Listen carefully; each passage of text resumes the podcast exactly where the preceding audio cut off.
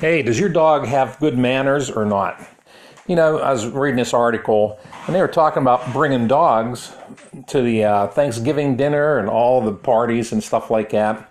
Do you bring your dog uh, to other people's houses when there's a bunch of guests and parties going on?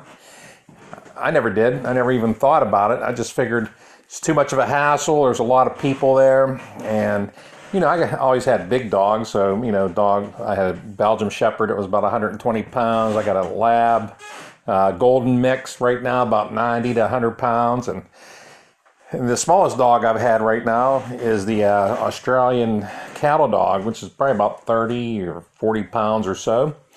And I just uh, never thought about bringing them. You know, I just never thought about it. You got to bring the leash, you got to bring some food, make sure they have good manners. Other people have dogs in the house, just all those kind of things to think about. You know, and uh, I just can't. And whenever other people come to our house, you know, they don't, they haven't brought dogs either. You know, except for maybe our daughter and our son, and um, they usually uh, leave the dogs home, and that's you know, I'm kind of old school, so that's what we did. We left the dogs at home, and we'd go out and visit and all that stuff, and um, we'd come home back to the dogs, and they would just be happy to see you. They were grateful to see you, and that's uh, you know, we didn't we didn't do anything. And um, so whenever, so the other question is, whenever other people bring dogs over, do you, or whenever people come over and you have your dogs, do you crate them? Do you put them in a separate room? Are they well behaved? You know, so like our golden lab mix, Digi, he's pretty good. You know, he's older. He's about, you know, 11, 12 years old.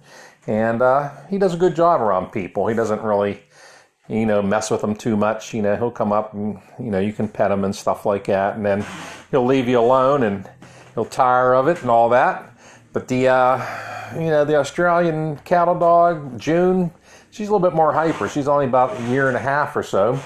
And she just, man, she loves people and she just, you know, wants to play and stuff. And man, she'll put her paws up on your lap when you're sitting down and get in your face and do all kind of stuff. And then once you start petting her, she rolls over on her back and wants her belly scratched. And man, she'll just uh, occupy some time of people and stuff. So usually uh, she gets put in a crate for a while, and she's usually pretty good, you know. So um, I just wanted to see what uh, you guys think and what you guys do. You can uh, go to Facebook and uh, let us know.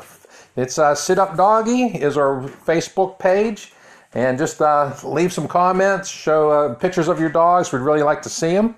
So, um, hey, thanks a lot.